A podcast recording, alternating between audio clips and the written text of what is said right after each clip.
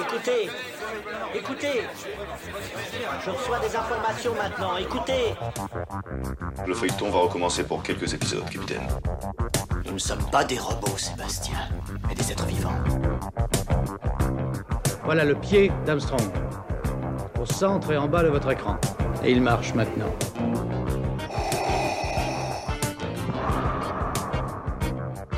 On peut dire aujourd'hui que la science-fiction est bel et bien partout. Tu veux dire qu'on est dans un programme informatique Est-ce vraiment si invraisemblable Si mes calculs sont exacts, attends-toi à voir quelque chose qui décoiffe. Bonjour à toutes et à tous, vous écoutez C'est plus que de la SF, le podcast hebdomadaire sur la science-fiction animée produit par l'œil de chéri. Notre rentrée de janvier continue après la newsletter que nous venons de lancer et qui est maintenant accessible à toutes et à tous gratuitement sur notre site internet. Nous faisons notre premier épisode de l'année sur une BD. Une fois n'est pas coutume, vous allez découvrir un nouvel album de science-fiction qui mêle cette fois anticipation et horreur. N'hésitez pas à regarder sur notre site internet et sur la page de l'émission pour lire le début de l'album, les 20 premières planches de Aurora sont d'ailleurs disponibles. Je vous souhaite maintenant une très bonne émission.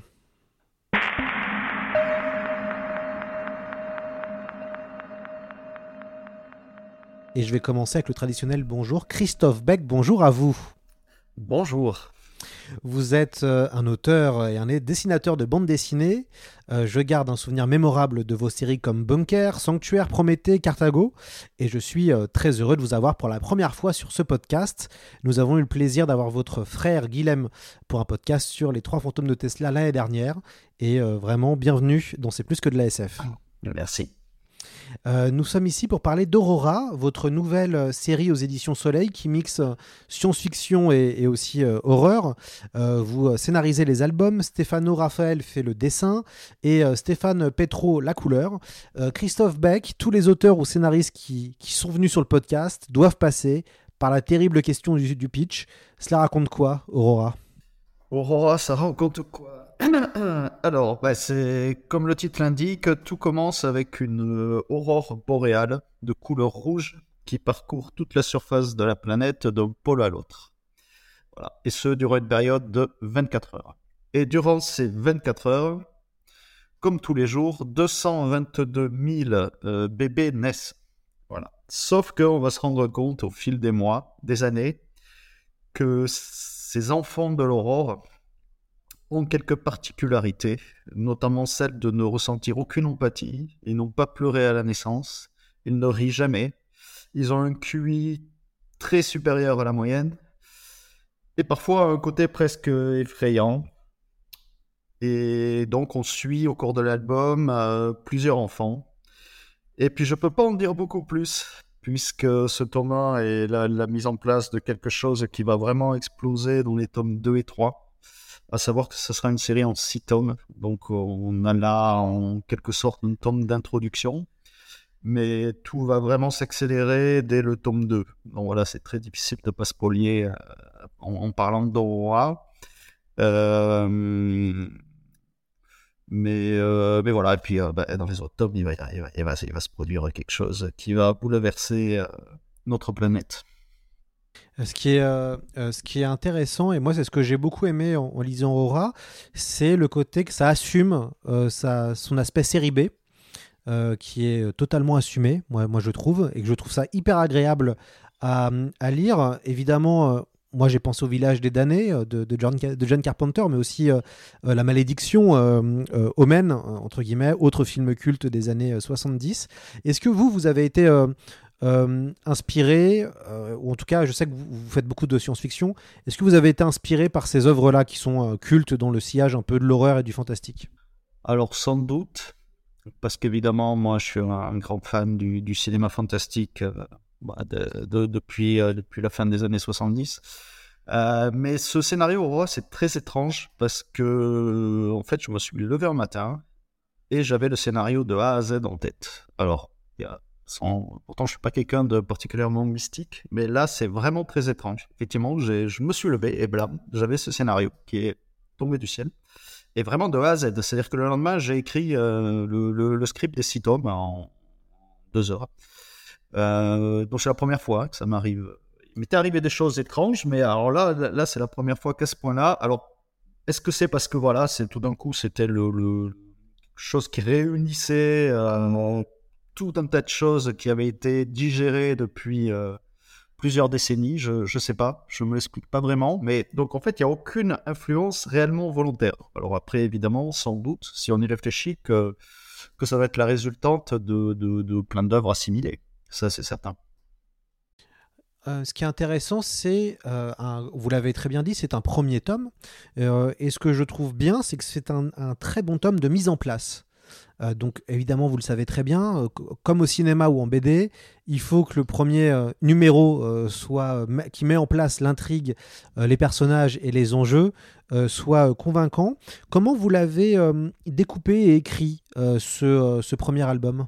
Bah, c'est ça, en assumant un tome d'introduction. C'est dangereux, en fait. Mais j'avais fait la même chose sur Prométhée, et puis ça s'était plutôt bien passé. Même Prométhée, c'était deux tomes d'introduction. Finalement, c'est une série où il va y en avoir 25. Donc, euh, bon, là, Aurora, ça va se limiter à 6. Hein, mais euh, c'est toujours risqué. Mais moi, j'aime bien, que ce soit dans les séries télé ou au cinéma, quand on prend le temps, effectivement, euh, d'exposer les, choses. Je suis pas hyper fan de, ce qu'est aujourd'hui le blockbuster américain, où ça commence systématiquement par une grosse scène d'action. Ça, c'est pas, pas un truc qui m'a... Même, pourtant, je l'ai fait un peu sur Aurora, avec deux scènes sont des sortes de flash forward, mais euh, voilà, donc j'aime bien effectivement prendre le temps aussi de poser les personnages, de, les accompagner avant le déclenchement des, événements euh, majeurs. Voilà, donc c'est totalement assumé. Après, euh, c'est un risque parce qu'effectivement, on peut, perdre, on peut perdre le lecteur, mais comme je l'ai dit, ça va très très vite s'accélérer au tome 2, donc voilà, c'est vraiment assumé. En termes de parution, euh, vous savez très bien que maintenant il est difficile euh, de, faire des séries euh, au long cours, puisque les lecteurs souhaitent absolument avoir la suite. On voit de plus en plus de séries concept, et notamment chez votre éditeur qui est spécialiste des séries concept, avec des tomes et des volumes tous les 3-4 mois. Est-ce que vous avez pensé, vous aussi, à produire plus vite, entre guillemets, cette série pour que bah, vous arrivez pour arriver à capter au maximum l'attention du lecteur? Non, j'ai vraiment, comme je le disais, j'ai écrit euh, dès l'origine les, scripts des six tomes. Et l'éditeur a accepté, il a vraiment flashé sur, le scénario. Après, évidemment, j'ai euh, l'avantage d'avoir fait des longues séries. Ah, et donc, euh, il avait envie qu'avec Stefano, Raffaele, on se lance dans une autre grande série après Olympus Mons. Et et voilà, et effectivement, euh, c'est oui, c'est très compliqué de, signer des séries de plus de deux tomes, on va dire, aujourd'hui. Euh, mais là, on va dire que voilà, l'éditeur nous fait confiance, et puis bah, on espère que, ça va bien se passer, qu'on ira au bout des, six tomes. ça, ça va dépendre effectivement de l'accueil qui sera réservé euh, sur, le, sur, le premier tome. Maintenant, c'est un peu comme au cinéma, on sait le premier mercredi si ça va marcher ou pas on va décider, c'est presque pareil dès qu'on a les premiers chiffres GFK. Alors, c'est un institut de sondage qui, euh, voilà, qui, qui, qui, qui, fait un classement euh, des ventes et des sorties caisses. Et je dirais que presque dès le premier classement GFK, on sait si ça, va marcher ou pas.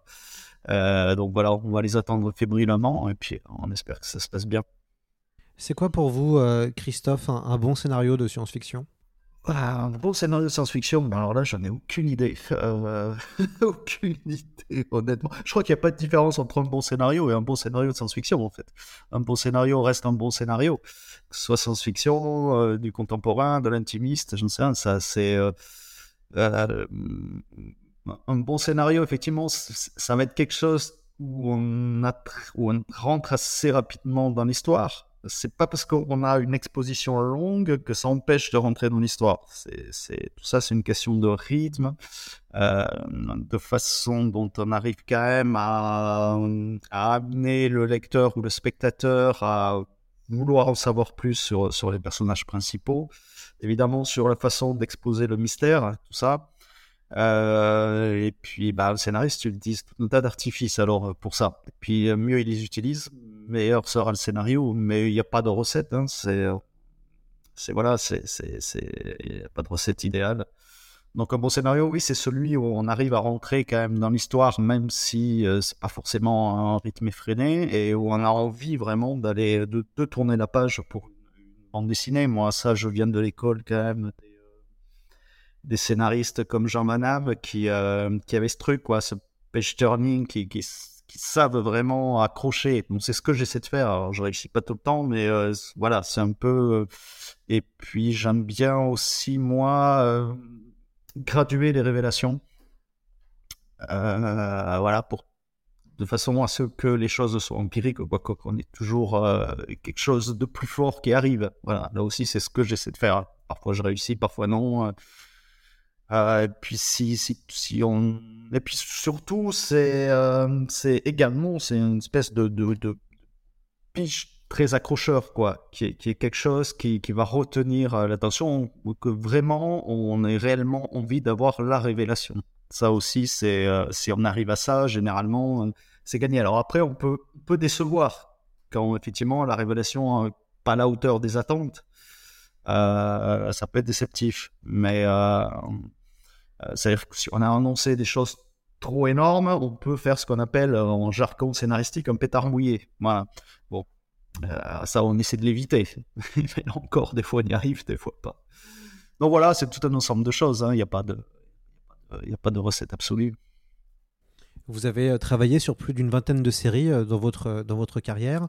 Euh, comment on arrive à, à, bien gérer la question euh, du rebondissement et du rythme à travers euh, les différents euh, albums. Est-ce que, par exemple, dans le cas d'Aurora, le fait que vous ayez écrit tous les scripts en amont avant de vous lancer, ça vous aide pour vous pour après découper et, proposer des rebondissements? Comment ça se passe, ce travail-là et ce gestion-là du rythme?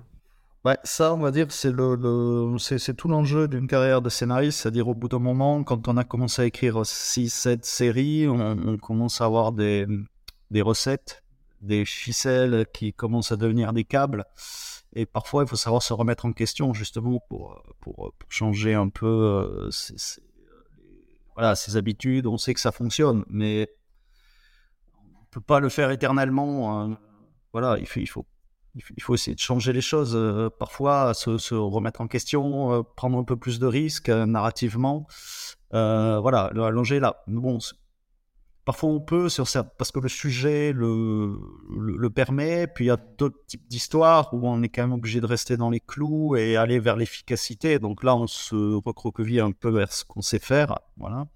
Sur Aurora, sur la trame globale, ça peut effectivement, enfin ressembler à des choses que, que, que j'avais déjà faites. Mais après, par exemple, sur ce premier tome, j'ai énormément travaillé les transitions de séquences. Donc, je voulais en fait qu'on comprenne qu'il y a un lien entre tous les enfants. Et donc, on s'aperçoit quand on passe d'une séquence à l'autre, il y a un lien. Ça peut être visuel, ça peut être euh, un mot. Enfin, à chaque fois, c'est comme si ils étaient liés en fait. Euh, donc, si on reprend l'album, on voit qu'entre chaque séquence, on a, on a comme ça un lien quelque chose qui va, qui va raccrocher une, séance, séquence à l'autre. Alors que parfois, on est euh, d'un bout à l'autre de la planète, en fait. Voilà. Donc ça, c'était une, euh, euh, un truc que j'avais un petit peu fait sur une autre série qui s'appelle Eternum, comme ça. J'avais un peu fait des, transitions comme ça. Mais là, je l'ai vraiment appliqué pour chaque séquence, en fait. Voilà. Mais encore une fois, c'était pas, voilà, c'est pas pour faire un effet style. C'est parce que je pense que ça induit qu'en fait, tous ces enfants, les 222 000, même si là on n'en suit que 7, 8, euh, ils ont un lien, une espèce de lien euh, qui pour l'instant est opaque. Mais on sent que ces 222 000 enfants de vont, euh, vont créer une espèce de, voilà, de, communauté, euh, que, comme s'il y avait quelque chose d'un peu surnaturel qui les, qui les reliait. Oui, oui, et c'est ça qui est très agréable. Moi, été euh, vraiment impressionné par le découpage. Alors, je sais pas si c'est vous qui découpez vous-même euh, vos, Oui. vos albums parce que vous avez aussi une carrière de dessinateur derrière vous et donc vous savez faire. Mais Ouais. je trouve le découpage euh, extrêmement efficace. Et, et c'est ça, moi, qui m'a vraiment euh, pris tout de suite. C'est, comme vous avez très bien dit, cette, euh, ces transitions. Et même si finalement, c'est, on peut dire, assez classique de suivre entre 7 à 8 personnages et on voit Oui, ce qui se passe, Oui, oui, oui. euh, moi, j'ai vraiment été impressionné par le découpage. Alors, c'est c'est quoi pour vous un, un bon, un bon découpage? Ce qui est difficile à faire hein, en, B- en BD. Bah oui, moi je, fais des découpages très précis, sauf quand un dessinateur me dit non, non, moi j'ai besoin de liberté, donc là je m'adapte. Après, sinon, avec Stefano Raffaele, effectivement, je, lui donne des choses très très précises. Alors, ça ne veut pas dire qu'il respecte scrupuleusement 100% de ce que je lui demande, mais euh, avec Stefano, on a fait presque 30 albums ensemble, il y a une espèce d'alchimie entre nous, et donc je sais exactement ce que, ce que ça va rendre en dessin. Euh, donc je suis précis. Et, et généralement il le respecte euh, totalement. Donc, euh, donc, donc, euh, donc avec Stefano, c'est très facile à travailler. Parfois, voilà, les, découpages. il arrive parfois qu'un dessinateur où il y a une alchimie moindre va peut gommer pas mal d'intentions. Et, et c'est là tout l'enjeu d'une bande dessinée en fait. C'est une bonne bande dessinée, c'est même pas un bon scénario, même pas un bon dessin. C'est ce qu'il va y avoir entre le dessin et le scénario, en fait. C'est vraiment euh, ce qui est un peu insondable entre les deux. Parfois ça match, parfois ça, ça match moins. Et, pourtant, voilà, il y avait une bonne histoire, il y avait un bon dessinateur, mais ensemble, ça, ça, ça, ça le fait pas. Ça arrive parfois. Puis comme, comme moi, avec Stéphano, on trouve quelqu'un qui, qui, arrive à dessiner exactement ce qu'on a en tête, bah c'est, idéal. Voilà, c'est pas toujours le cas. Donc, un bon découpage ne va pas faire une bonne bande dessinée, en fait. Pas forcément. Ça, ça va vraiment dépendre de ça, de ce dont je parlais, de ce qu'il y a entre le scénario et, le dessin. On peut appeler euh, narration, mais euh, même ça, ça, ça, ça englobe pas vraiment euh, tout ça, parce qu'il y a ouais, c'est un truc un peu mystérieux là qui, qui, qui, se passe euh, entre un dessinateur et un scénariste. Il y a, il y a des cas euh, d'entente fabuleuses, Goscinny, Uderzo, Charlie Giraud, voilà, où on sent que c'est au-delà juste du, du fait qu'on a deux grands professionnels. Il y a vraiment un truc qui, qui relève ouais, de, de l'alchimie, vraiment.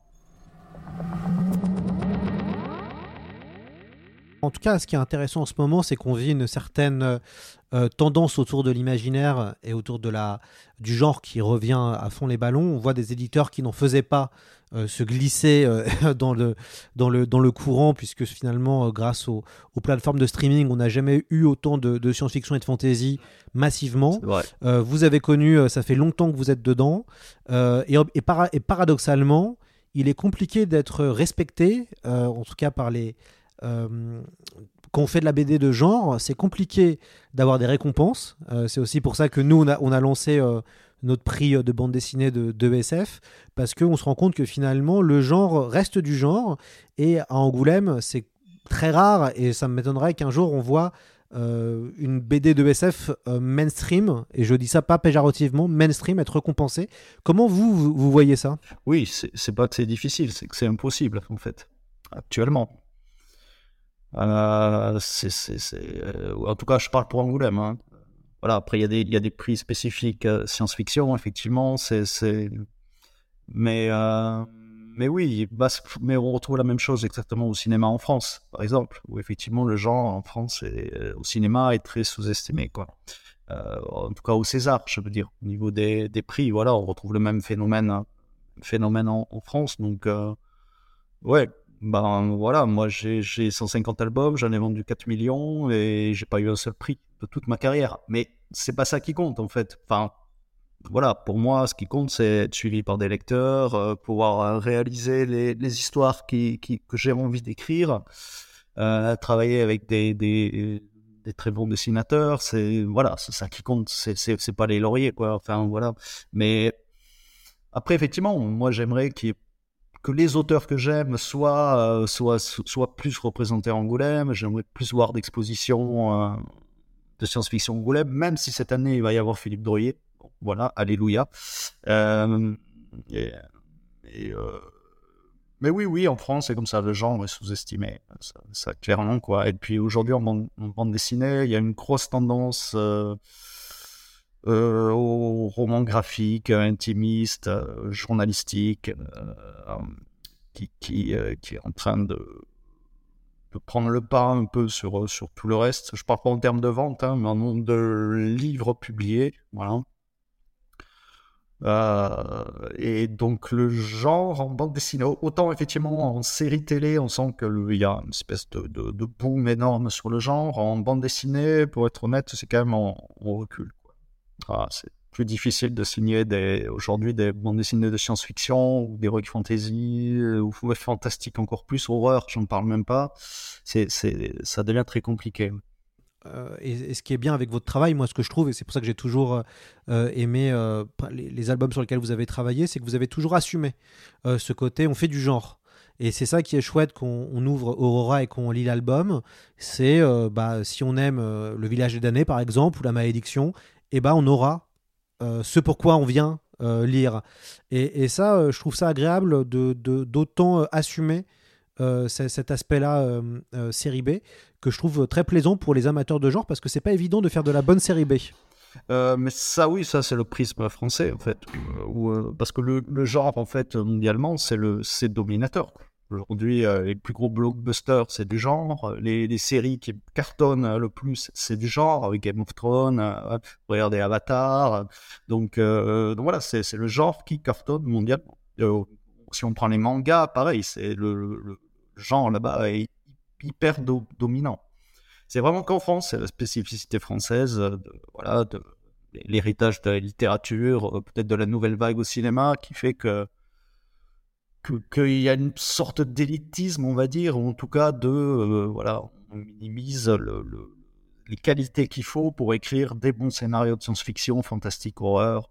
Voilà, ah ben, on le voit bien, tous les cinéastes français qui font du genre doivent s'expatrier aux États-Unis pour pouvoir, euh, ou ailleurs, euh, pour pouvoir, sur les plateformes, comme Alexandre Aja, par exemple, pour pouvoir euh, s'exprimer, en fait.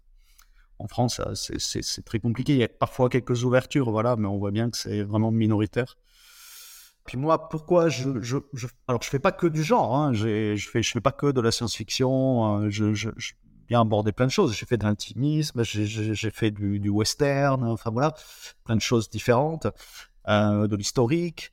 Euh, mais c'est vrai que, euh, que moi, les grands auteurs, que ce soit bande dessinée, littérature, les grands réalisateurs que j'aimais, c'était les ceux qui faisaient du genre, quoi. Voilà, c'était euh, bah, les John Carpenter. voilà, en littérature, c'était Dune. Enfin voilà,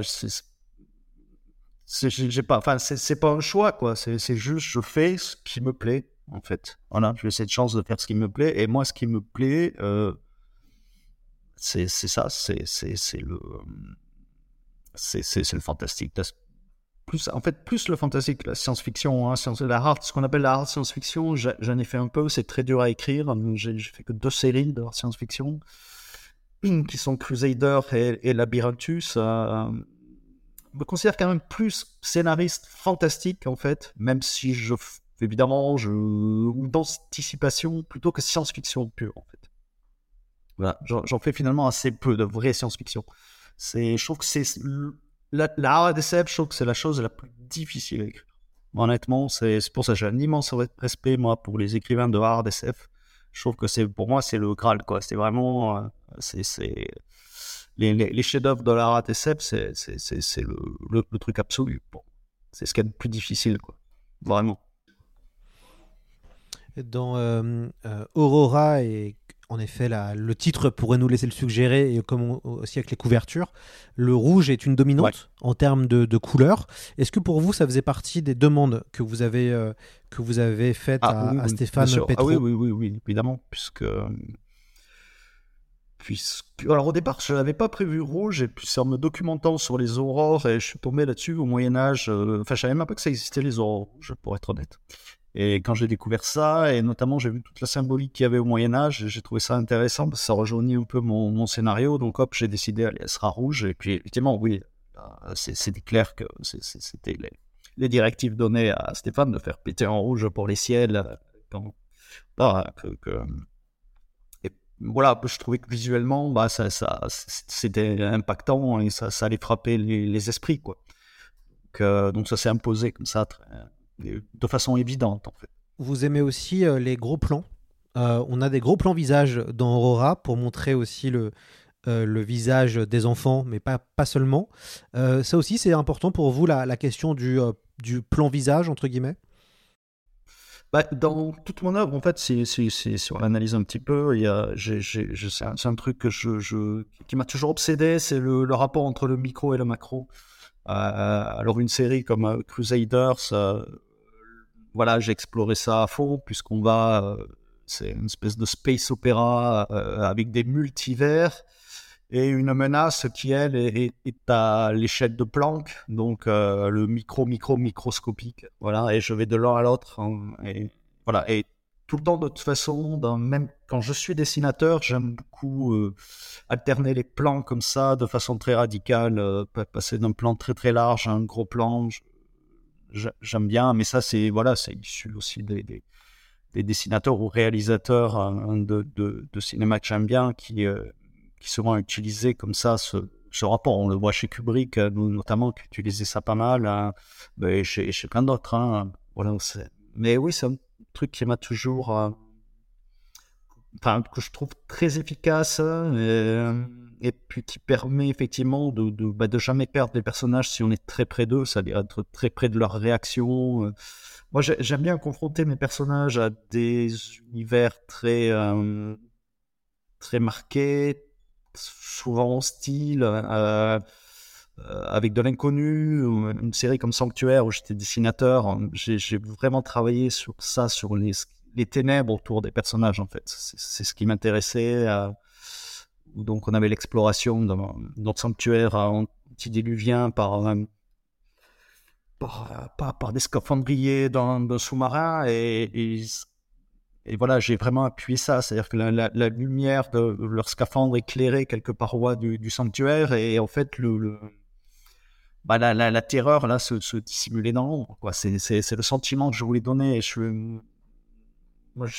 j'essaie en fait de transmettre des atmosphères. C'est, ça que j'aime bien. Enfin, j'écris et je dessine que pour ça en fait, pour essayer de de euh, voilà de, de, transmettre au lecteur comme ça des atmosphères très fortes. C'est des atmosphères fortes euh, comme ça. C'est toujours un truc qui m'a qui, qui, attiré depuis gamin. hein. Mes, mes premières lectures, c'était des trucs qui se passaient dans la brume. euh, ou, la nuit, voilà, j'ai toujours rêvé comme ça, les, les- bah, les atmosphères empruntent un peu de fantastique, quoi. C'est-à-dire, moi, le, le, le, quotidien, l'ordinaire, euh, même si j'ai écrit quand même dessus, on va dire globalement, ça m'ennuie un petit peu, quoi. Voilà, je suis pas hyper fan de, de notre époque, je suis pas hyper fan de, du monde tel qu'il est, donc, euh, c'est pour ça que j'aime autant le, le cinéma, la littérature, euh, voilà, c'est que ça permet parfois de, bah, de, sortir du, vraiment du quotidien, quoi. Et puis, et puis, et ce pourquoi j'aime la science-fiction aussi, c'est-à-dire euh, voir au-delà de, du, de son palier, de, de la périphérie de sa ville, à essayer d'imaginer des mondes euh, autres, quoi. Ça, c'est mon truc depuis gamin, en fait, m'a, toujours.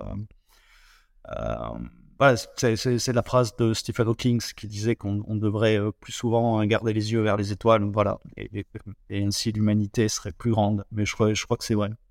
Euh, vous, euh, vous êtes quelqu'un qui produisait beaucoup. Comment vous arrivez à nourrir votre imaginaire? Euh, Est-ce que euh, vous avez encore le temps pour euh, lire, pour voir des séries et des films? Comment est-ce que vous nourrissez votre imaginaire? Pas forcément pour Aurora, puisque on, vous l'avez très bien dit, c'est venu d'un songe et vous avez eu l'inspiration tout de suite. Mais au global, comment vous nourrissez vous intellectuellement? Bah, le temps, je l'ai pas, mais je le prends, en fait, parce que c'est absolument nécessaire. Si effectivement on regarde pas ce que font les autres, ben on va tourner en boucle sur ce qu'on a emmagasiné il y a, il y a, il y a 20-30 ans, et puis on va ressortir les mêmes choses. Donc euh, j'ai des phases comme ça où quand je commence à sentir que je suis totalement sec, euh, j'essaie de faire une coupure qui peut durer trois semaines à deux mois, et où je vais me, me nourrir. Alors ah, oui, lire, aller au cinéma, voyager éventuellement, et puis ça permet ouais de de découvrir d'autres auteurs euh, vers qui on n'était pas allé encore.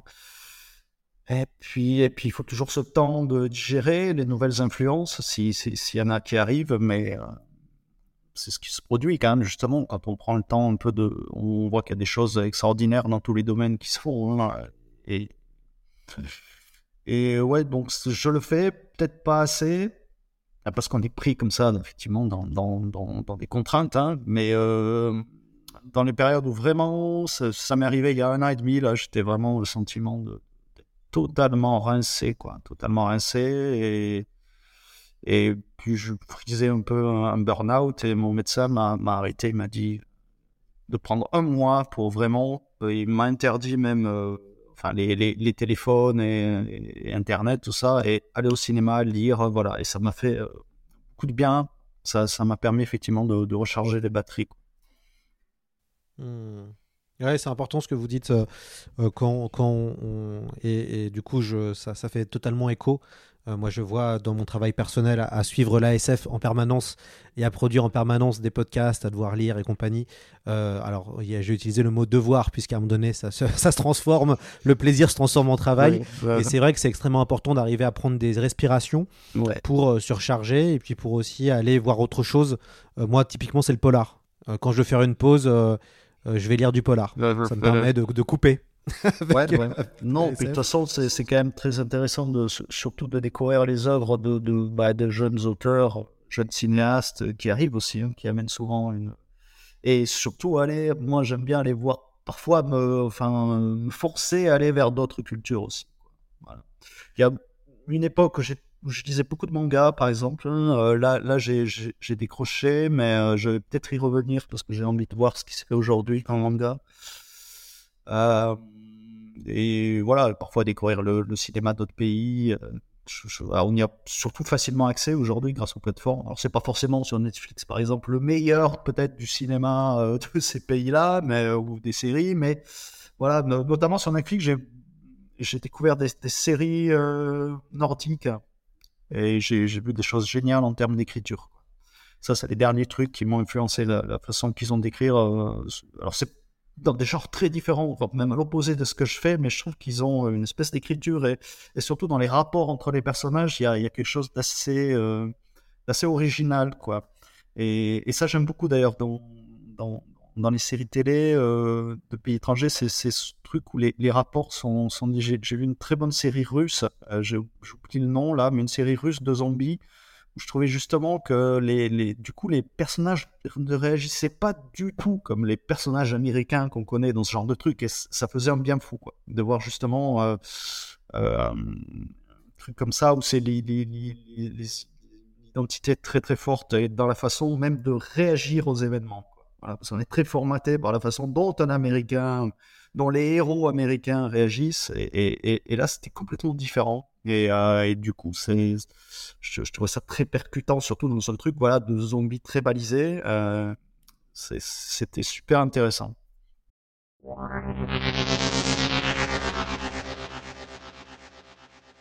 Aurora se passe en, entre autres en 2046. Euh, le côté science-fictif on va dire vraiment euh, anticipation apparaît assez peu. C'est plutôt light. Par contre, ce qu'on observe, c'est que vous avez fait des cités, vous avez fait des villes euh, de plus en plus grandes, entre guillemets, avec des longues tours. Et c'est aussi comme ça qu'on peut voir le côté un peu SF, c'est que l'architecture a totalement changé en 2046. Oui, c'est ça, on est sur, euh, sur une anticipation qui ressemble à notre monde, parce que bah, si on commence à imaginer l'avenir, ça, va être super ringard dans 30 ans, en fait. C'est ça, on le voit. Si aujourd'hui on voit euh, comment les, euh, les auteurs des années 80 voyaient notre époque, là, c'est, ça correspond pas, quoi. c'est vraiment. C'est à, part euh, un ou deux rares trucs, globalement, c'était vraiment à côté de la plaque. Donc, c'est ça. Je, je, j'aime pas trop imaginer la ville de 2046. Elle, ressemble à un autre. Avec Stéphane, on a un peu parlé. On a Bon, juste les, les, les, véhicules, c'est les prototypes d'aujourd'hui en fait. Et puis voilà, on a, on a vraiment, on s'est dit, bon ben voilà, la, la, Terre est pas extensible, donc le seul moyen de. Mais déjà, on le voit à Dubaï, des, des, des choses comme ça, on, on, va vers le ciel quoi. Voilà. C'était, c'est pas non plus. Euh, enfin, je veux dire, on n'a rien, il n'y a, rien de phénoménal dans, cette vision quoi. Mais oui, on n'a vraiment pas voulu euh, appuyer le truc, ça ressemble à un autre monde. En fait, j'ai vu 2046, mais ça pourrait être 37. Enfin bon, il n'y a, pas tellement d'importance à la date. Hein. D'ailleurs, un scénariste euh, qui a réussi à, à, faire en sorte que ça ne soit pas ringard, euh, vous le connaissez forcément, c'est Fred Duval, avec la série Travis et Carmen McCallum. Il y a des choses qui maintenant euh, puisqu'on se rapproche des, 2030-2040 qui, l'anticipent en tout cas, il y a des choses qui font assez écho et qui sont assez rigolotes. Euh, dans euh, Aurora, il y a une séquence très marquante d'une fusillade dans un supermarché. une séquence en quatre pages, en quatre planches. Euh, qui est euh, d'ailleurs assez traumatisante, je trouve, mais qui est assez bluffante. Est-ce que euh, on peut voir là-dedans ce qui s'est malheureusement passé ces dernières années, avec notamment le, le terrorisme? En tout cas, moi, ça m'a fait vraiment écho à ça, cette séquence-là. Oui, puis je, oui, c'est ça. Et puis avec une, une sorte de pirouette, puisque je, je, je- je- le dernier plan, je finis sur le, le run à Itel, qui est une sorte de, de, de, de- qui sont les consignes euh, données en cas comme ça de d'attentat en fait terroriste, euh, c'est-à-dire courir, euh, se cacher, et puis si on le peut, appeler les secours, quoi. Euh, voilà, je finis là-dessus, quoi. Un truc un peu. Un constat un peu. voilà. Donc, oui, oui, évidemment, c'est. c'est, c'est, c'est- Mais de, toute façon, Aurora va, va vraiment parler de ça, va, va parler de la violence de nos sociétés. Et, et oui, c'est donc. Voilà, je peux pas trop le révéler, mais ça, ça va être le cœur du, du, du sujet de- d'Aurora. Ça, ça, ça va être ça, en fait. Quand est-ce que vont sortir la, la- la suite, euh, Christophe Beck? Euh, je pense assez rapidement, puisque Stefano a déjà dessiné entièrement le tome 2 et Stéphane Petro va, va- va entamer la couleur bientôt. Donc, euh, peut-être. je, je- je crois que c'est prévu six mois après le- la sortie du tome 1. Voilà. Donc, ça, il va y avoir un. Enfin, ça, ça va être des, sorties assez comme ça régulières et rapprochées. Est-ce que, euh, là je vais, je vous demander à vous, est-ce que vous avez récemment lu ou vu quelque chose qui vous a marqué en termes de genre, mais pas seulement? Est-ce qu'il y a quelque chose que vous avez envie de partager euh, et ce qui vous a plu? Alors, il y a cette fameuse série russe dont je me souviens pas le titre, donc ça, ça va pas faire euh, beaucoup avancer le schmilblick. Je me souviens pas du tout le titre. Mais c'est une série Netflix euh, russe avec des zombies, donc je sais plus comment, comment elle s'appelle, qui est, que j'ai trouvé géniale. Euh, donc peut-être que. To the Lake vous pourrez le. le, le euh, To- To the Lake hum, Peut-être, oui, voilà. Je crois que c'est ça, oui. Oui, c'est ça. The Lake, ouais. Ah ouais, puisqu'effectivement, ça, ça se finit sur un lac gelé. Oui, oui, c'est ça. Je pense que ça, ça doit être ça, ouais, effectivement. Donc ça, c'est la, dernière série qui m'a vraiment, vraiment impressionné. Euh, euh, après, effectivement, il y a, euh, comment dire, euh, au- aujourd'hui, je suis arrivé, j'ai un peu plus de 50 ans, un âge où j'ai un peu plus de mal à être vraiment impressionné. Il y a beaucoup de choses que j'aime, mais être impressionné par quelque chose au point de me dire c'est hyper marquant, ça arrive très rarement. Ça arrive maintenant très rarement. Euh, beaucoup moins que quand j'avais 20 ans où, euh, euh, où là j'étais vraiment très impacté par, certaines œuvres. Au- Aujourd'hui c'est plus diffus en fait, je suis beaucoup plus curieux, je vois beaucoup plus de choses, mais étrangement elles, m- elles m'impactent beaucoup moins. Mais je crois que c'est un truc que, que- que- qu'on ressent, enfin, je pense c'est pareil chez à peu près tout le monde, sans doute. Donc là, pas, j'ai pas de vraiment de choses qui m'ont euh, hyper impressionné. Euh, même la série The Lake, c'est plus en tant que scénariste où voilà, ça m'a, ça, questionné effectivement sur cette façon dont euh, les protagonistes réagissent à une situation. Je me suis dit, mais donc oui, je suis très formaté en fait par, bah, par tout le cinéma.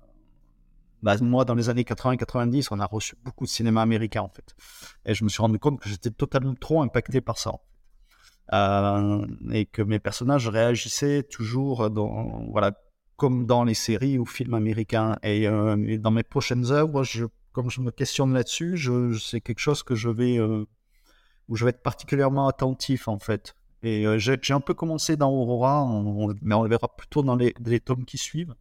C'est pas pour rien que j'ai toute une partie va se situer euh, en Norvège en fait. C'est là aussi parce que j'ai découvert beaucoup de séries euh, de ces pays-là, Norvège, Suède, et qui m'ont euh, qui m'ont marqué.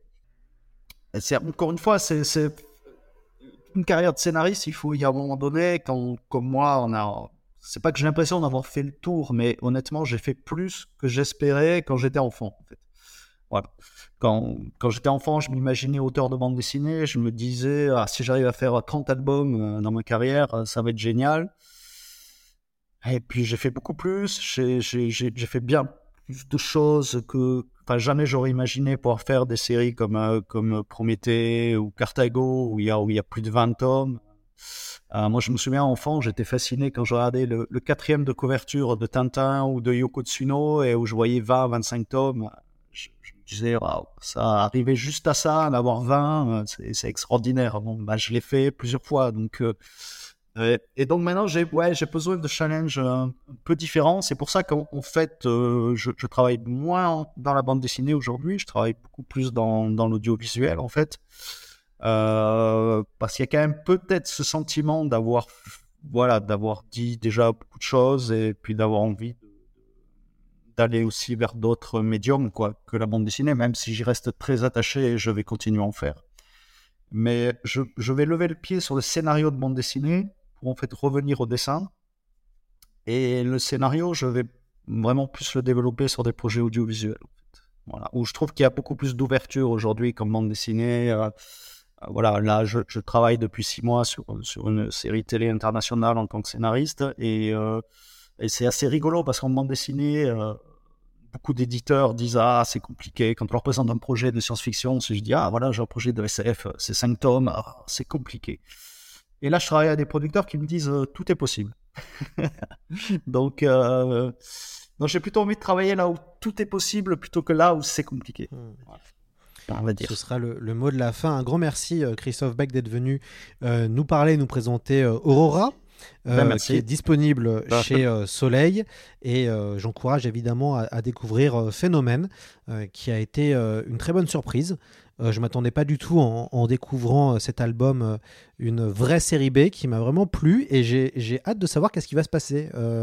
j'ai vraiment envie de. En tout cas, je lirai la suite. Je, je lirai la suite parce bon, que ça, me, bah, ça me donne envie de, de savoir un peu plus. C'est encourageant. C'était le but qu'on a envie de, T'allais au moins jusqu'au tome 2, et puis euh, au tome 2, aller au tome 3. Allez jusqu'au sixième, comme ça. Ouais, ouais tout à fait. Non, non, j'ai bien envie d'aller, de, de, de, voir jusqu'où euh, vous allez. Et puis, euh, comme en ce moment, moi, je, je continue à, à modestement euh, scénariser un projet de, de science-fiction euh, pour euh, Casterman. c'est vrai que je trouve hyper intéressant ce que vous faites, notamment en termes de découpage. moi, ça vraiment, ça, bah, je le vois différemment maintenant, donc du coup, je, je, je me suis vraiment dit, waouh, c'est super. Oui, quand on passe de l'autre côté, on se rend compte que tout, tout est plus compliqué, quoi. enfin, on se pose mille questions, quoi. Et c'est les choix, faire les bons choix, c'est toujours ce qu'il y a de, de, plus difficile, en fait. Hein prendre la bonne option, enfin la, bonne option ou celle qui en tout cas est la meilleure pour le développement de l'histoire. Ça c'est c'est toujours euh, très difficile. Euh, c'est s'arrêter quoi. C'est-à-dire à un moment donné, il faut quand même dire bon ben voilà, là il faut que je fasse, faut que je fasse un choix quoi. Parce que les, là, quand on est sur le script, tout est possible en fait. Euh, on est là et puis à un moment donné, quand il faut passer au découpage, bon, bah, là c'est plus tout est possible. Effectivement, c'est bah, il faut fournir le truc au dessinateur. Donc euh, il faut lui fournir du matos. Et, là, il y a plus tout est possible. Enfin, le, tout, tous les possibles, c'est terminé quoi. On a fait les choix et puis euh, voilà, il faut aller au bout de ces choix là quoi. Et effectivement, moi j'aime bien essayer d'assumer totalement ces choix, même si je préfère me planter en assumant que me planter avec euh, sans ayant pris de, de, de décision radicale. Mmh, mmh, mmh, tout à fait. Et puis il y a aussi la, question, euh, évidemment, et vous l'avez très bien dit, il y a, aussi malheureusement la question de la production et, euh, malheureusement aussi maintenant, il faut que les dessinateurs aillent vite. Euh, puisque, euh, entre autres, bah, vous le savez bien, le, le coût pour une BD n'est pas non plus euh, évidemment, ça dépend des contrats consignes, mais le coût d'une BD reste assez modeste. Et on voit que pour beaucoup de dessinateurs, il faut produire pour arriver à en vivre. Ouais, mais enfin, moi, j'ai décidé vraiment de lutter contre ça, enfin, de, de mon côté, puisque là, enfin, ça, fait 4 ans que je, à côté, dans les à côté du scénario, je travaille sur un, album de bande dessinée qui va être un, un, gros livre sans doute de plus de 150 pages avec de la BD, de l'illustration, de la peinture, des textes, qui va être un gros album hybride euh, qui qui va plus lorgner vers le beau livre, on va dire, mais où j'ai euh, fait des pièces, euh, des formats géants, euh, pour justement revenir à cette bande dessinée, alors avec mes capacités, hein, mais le but c'était revenir vers cette bande dessinée des années 70, les Philippe Drouillet, les Moebius, tout ça, enfin sans me comparer à eux, mais, mais dans la démarche, c'est ça en fait. C'est c'est justement, j'ai pris quatre ans pour le faire, et c'est aller à l'opposé de ce qu'est la bande dessinée aujourd'hui, euh, du modèle roman graphique où le dessinateur doit tomber 200 pages en 6 mois. Euh, euh, et moi, c'est Enfin, il y a de très bonnes choses en roman graphique, mais globalement, c'est un modèle qui, moi, me convient pas. Enfin, voilà, c'est pas la BD que j'aime, et donc euh, je trouve que la BD va vers, enfin, la bande dessinée va vers, euh, va beaucoup vers ça, et je trouve que c'est dommage parce qu'il y a tellement de talent, il y a tellement de grands dessinateurs, et je trouve dommage de la part des éditeurs de les contraindre dans, ce qui est en fait un modèle économique. Le roman graphique, c'est pas un modèle euh, artistique, en fait, c'est un modèle économique. Et, je trouve ça un peu dommage. C'est-à-dire, c'est un modèle économique, c'est très rentable pour les éditeurs parce que pourquoi euh, c'est payé au forfait, c'est très peu payé en fait, et puis qu'on fasse 50 ou 250 pages, ça va être le même tarif. Tout ça déboule en librairie, et puis sur le lot, les éditeurs vont regarder ce qui marche, ce qui marche pas. 95% ne marche pas, ils gardent les 5%. Voilà, là, on leur propose un meilleur contrat. Donc, en fait, c'est un modèle économique. Quoi. C'est... Alors, dans ce modèle économique, il peut y avoir des œuvres, des belles œuvres, mais, mais il faut pas se tromper. C'est, c'est pas un modèle euh, culturel, en fait, ni artistique. C'est vraiment un modèle économique. Et qui se fait, je pense, au détriment euh, enfin, des, auteurs. Même si beaucoup d'auteurs n'ont pas cette impression-là, euh, au contraire, ils pensent que c'est, c'est mieux la BD comme ça. Moi, j'en suis pas du tout convaincu. Mais bon, c'est que mon opinion. et ben on finira sur, euh, sur cette opinion. Encore merci euh, euh, Christophe Beck. Et puis évidemment, on peut retrouver Aura dans toutes les bonnes librairies. Exactement. Euh, Même les exactement. j'espère qu'il y sera. L'album sort le 18 janvier. Il est important Oui, de le- ça. préciser. Ça. sortira le, le 18 janvier. Ouais. Encore merci Christophe. Et puis Ouais, je- merci, on, on se retrouvera forcément, je pense, dans C'est plus que de la SF encore une fois. Merci beaucoup.